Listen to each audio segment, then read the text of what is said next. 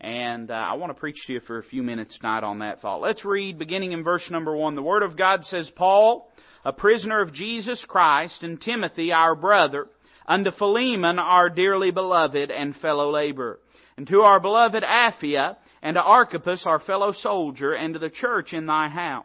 Grace to you and peace from God our Father and the Lord Jesus Christ.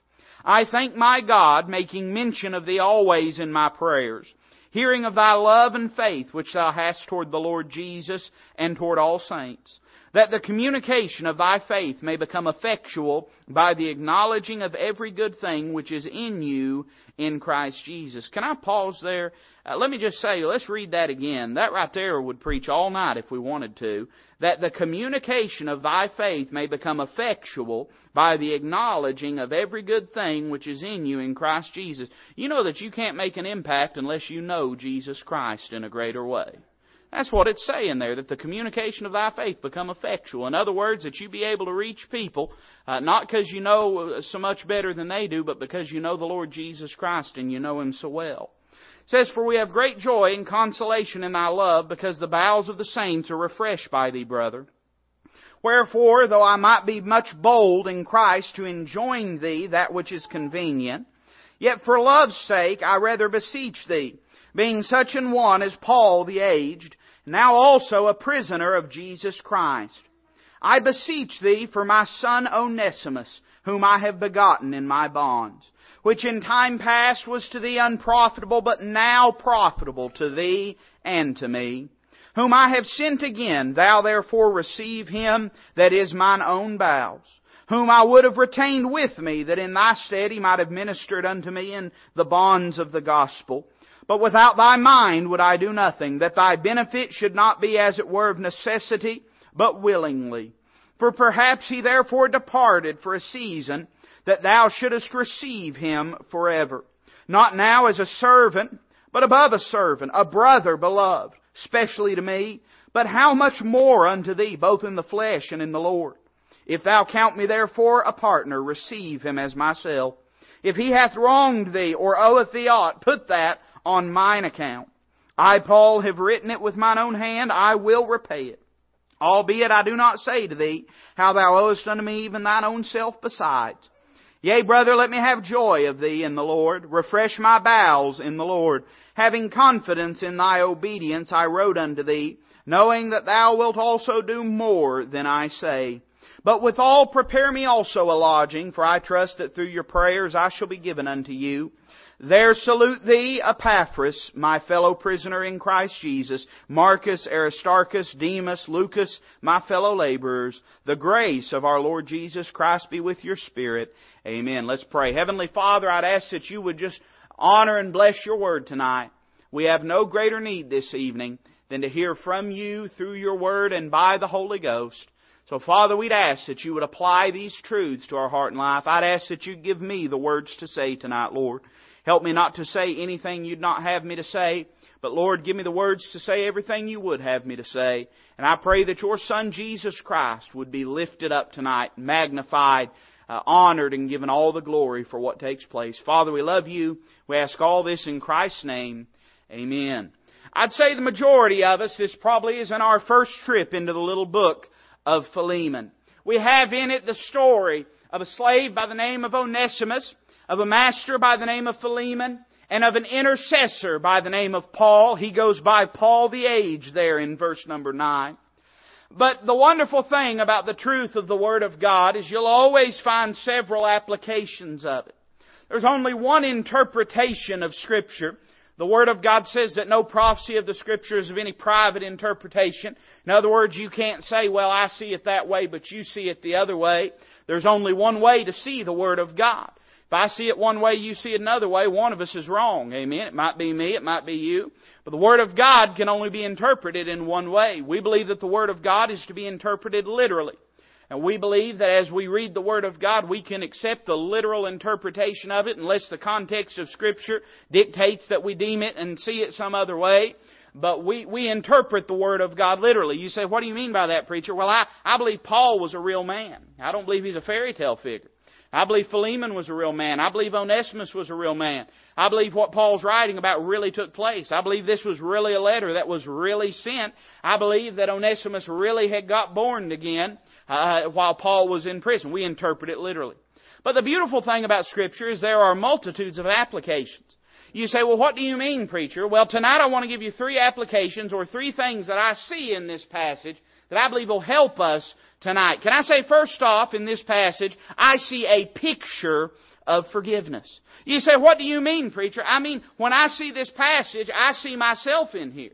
Now I understand that Paul is not writing about me in a literal, historical, contextual sense, but, but I can see that this applies to my condition to my story. I see the history. I see the testimony of Toby Weber in this little book of Philemon because I see what Jesus Christ did for me.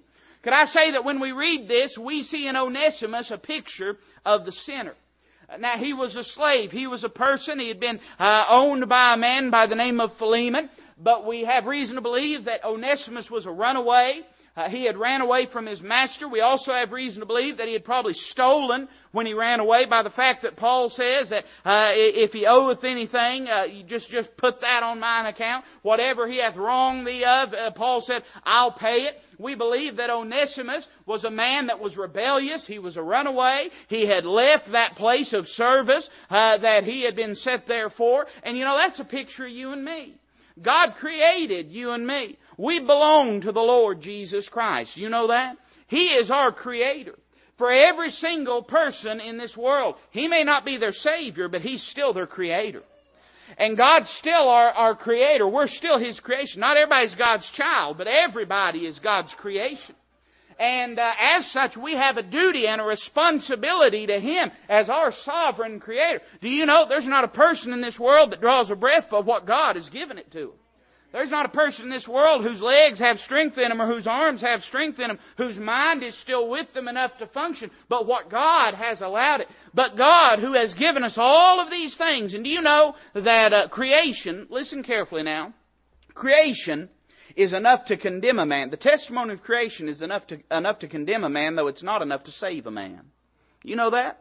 The testimony of creation is enough to condemn a man, though it's not enough to save. You say, what do you mean, preacher? Well, the Word of God is very clear in the book of Romans that even those that are without a law, even those that know nothing of God, they can look up to the sun in the sky and the clouds in the sky. They can look at the grass that grows on the ground. And uh, if their heart is not reprobate and rebellious, they, they'll acknowledge that there's a Creator God. But the Bible teaches that there's none other name given among men whereby you must be saved other than the name of Jesus Christ. Not enough just to believe that there is a God. You've got to believe on His Son, Jesus Christ, to be saved. And so we as God's creation, God's given us all these things. There is a keen awareness of a creator God within the heart and mind of every human being. And I know the first thing you think of is somebody that you know, a family member, or somebody that you used to go to school with, somebody that you know on Facebook, and uh, they claim to be an atheist, and they've come to that through logical processes. But let's just take a minute. Let's look at how logical it is. You know, anything that functions, that has design, has a, has a designer. Isn't that common sense? Anything that functions and has design has a designer. We don't just assume that these pews that, that you're all sitting on, I mean, I ain't seen one of them collapse yet. Of course, we've got till the end of the night. We don't know what may happen, but uh, these pews, the reason that they function, the reason they work, the reason they hold you up is there's somebody that designed them.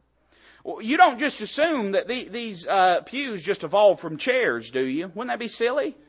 There's design behind it. The light fixtures in here that emanate light.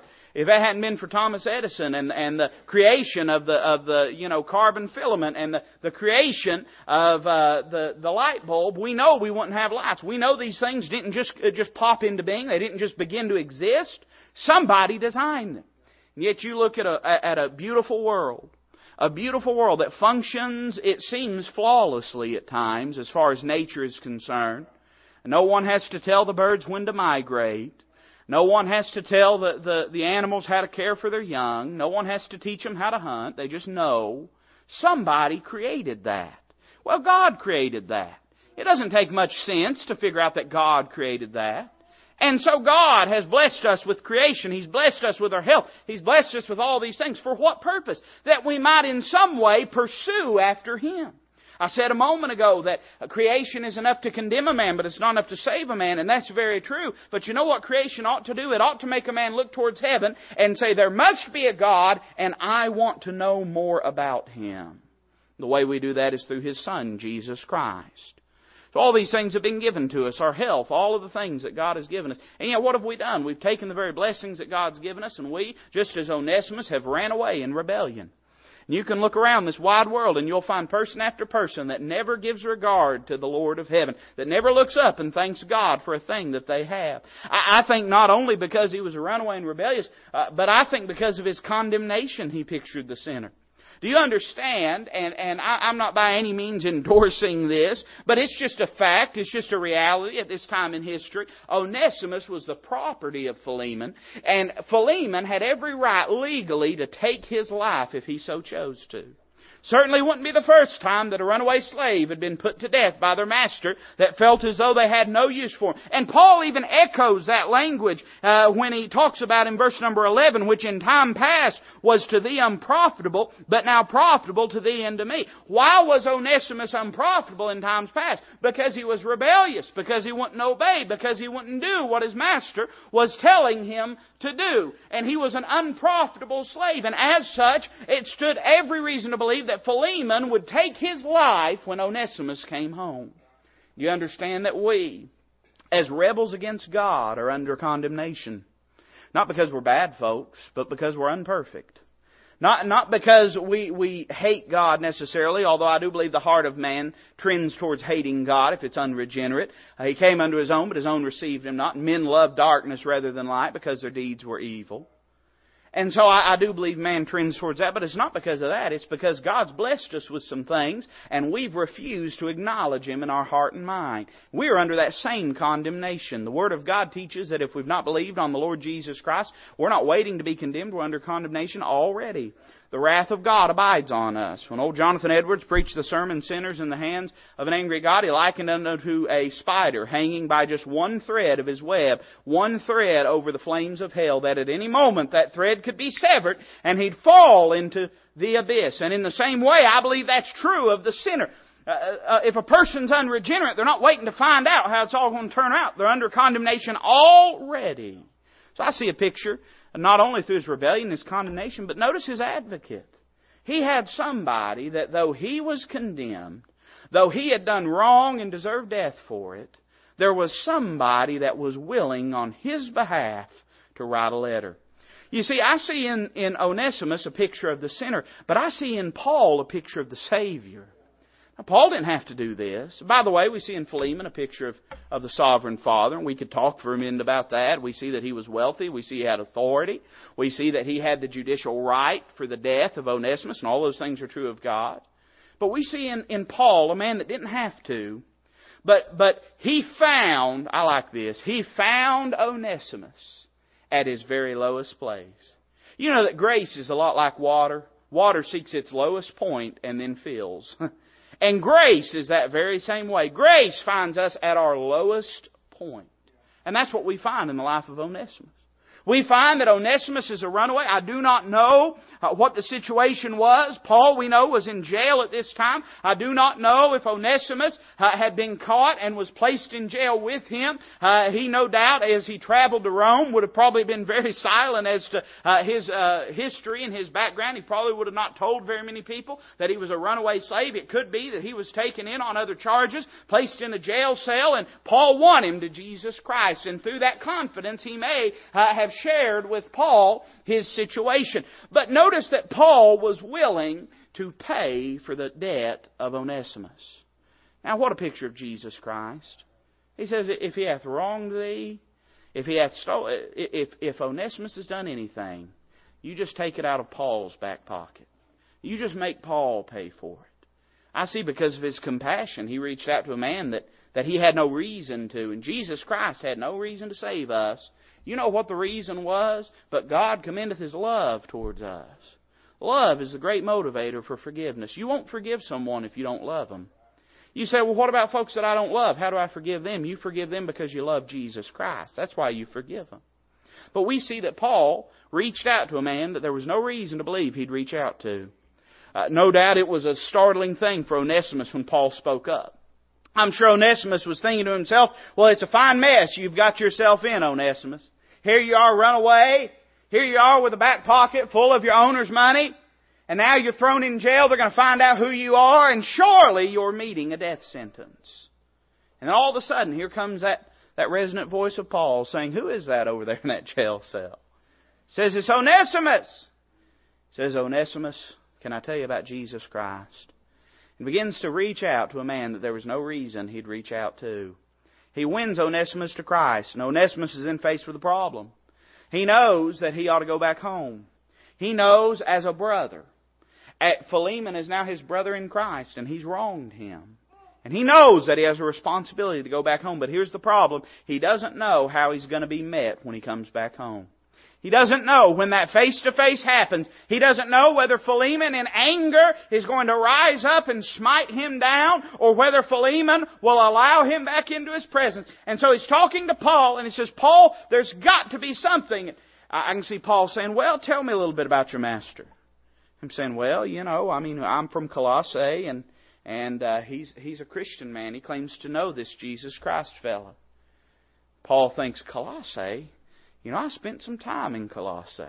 He says, well, you might know him then. He he goes by the name of Philemon. And Paul's mind harkens back to a relationship that he has with Philemon. You see, because Paul has a relationship, Onesimus gets to have a relationship. And he thinks back and he says, Oh, old Philemon, he's one of them that I've won to Christ. He owes a debt to me. And so Onesimus says, Well, Paul, can you do something for me? Paul says, What's that? Can you write a letter so that I've got something to approach Philemon's presence with? Something that when I go into his presence, Paul, if I just had something with your name on it, I kind of think that your name would get me into his presence. So Paul sits down with pen in hand. Most likely, I say that Paul usually used someone to write his letters, but I don't know. It could have been, now tell me this isn't a beautiful thought, it could have been Onesimus was writing his own pardon. Can I say that the sinner, the sinner gets to decide whether he gets saved or not? And in a lot of ways, all these things are true. All these things are true, whether a person gets born again or not. But in a way, the sinner gets to sort of write his own pardon as he places his faith in Jesus Christ. But I don't know who wrote it. But Paul begins to pour out these things and he tells Philemon, he says, Now Philemon, you know me and you owe a debt to me. Philemon, if it wasn't for me, you wouldn't be who you are. And I understand we are diving into some what ifs and some why not theology when I say this. But I think it's pretty well common sense that God the Father wouldn't be God the Father if there was no God the Son. Isn't that true? Now I understand that's what if theology. It's not going to make a lick of difference on eternity. God is who God is. Uh, God is who He's always been, who He always will be. But you see, there was a relationship there, and that relationship made a way for another relationship to take place. And so He says, you owe me a debt, Philemon. And I want to cash in on that debt that you owe me.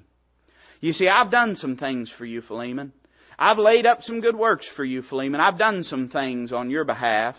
And so now I want to cash in this debt.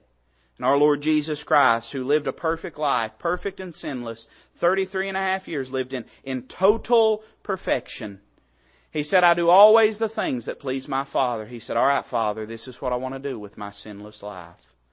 And he climbed upon a cross of Calvary, and he died in our place. And he said, I want everything that I've done that's good, I want to go to them. And everything that they've done that's bad, Lord, I want that to go to me. Like that little boy said, said they didn't know what they was doing, so forgive them. They didn't know what they was doing, so forgive them. And let me say, there's times we did know what we was doing. God forgives us anyway because of Jesus Christ. And so he says, I tell you what, Philemon, if he hath wronged thee in any way, put it on my account. If he oweth thee aught, if there's anything, Philemon, because of me, I want you to forgive him.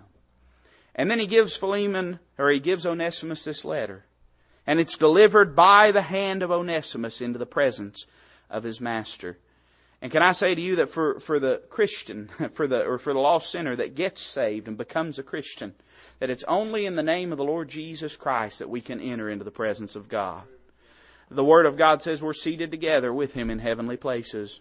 That our, we are dead and our life is hid with Christ in God. Do you understand uh, that? That and I like this. Look what it says. Uh, this isn't my message, but look what it says there uh, in uh, let's see, verse number seventeen. He says, "If thou count me therefore a partner, receive him as myself."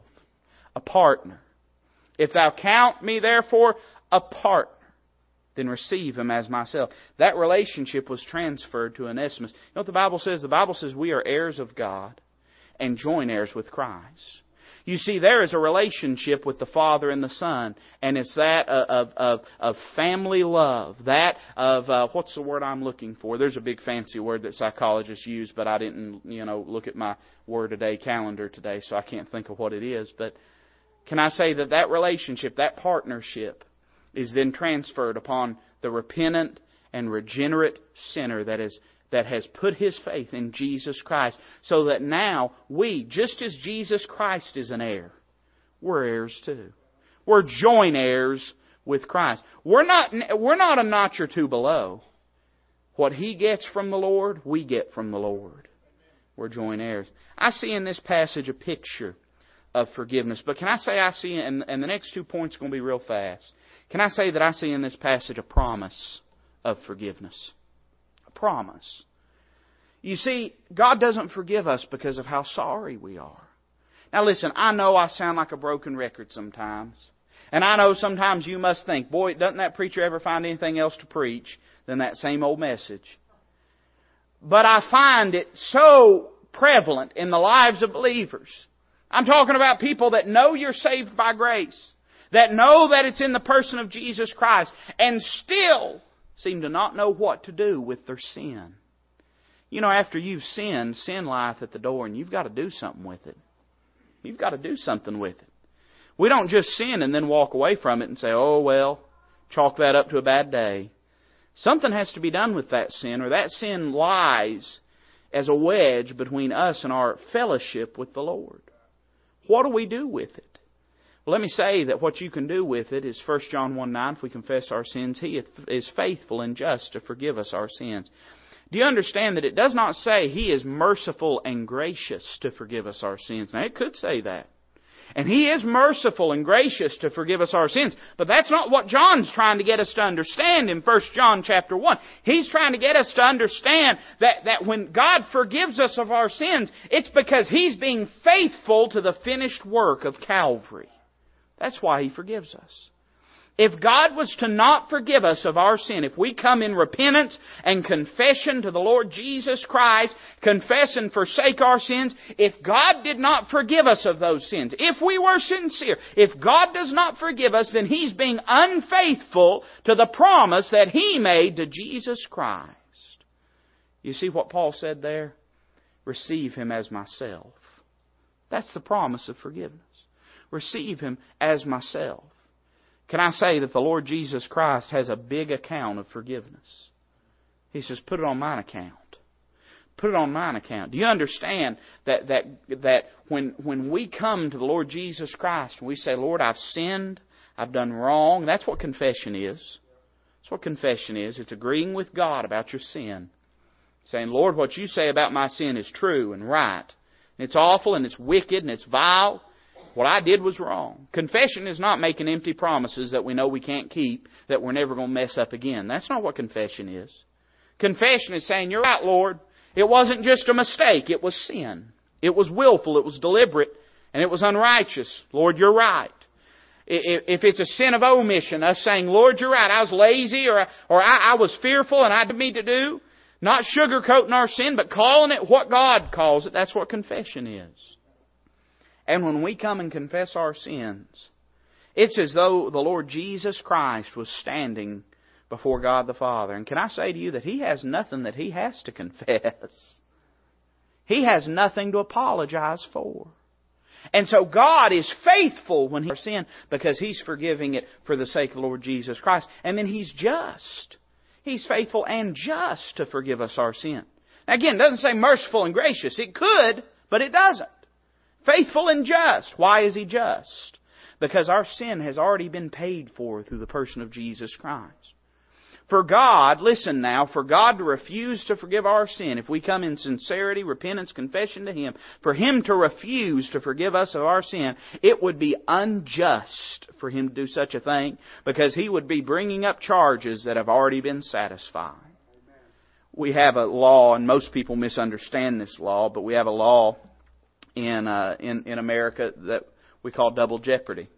And uh, that's not the last half of your favorite game show, but it's uh, the idea that you can't be brought up on the exact same charges.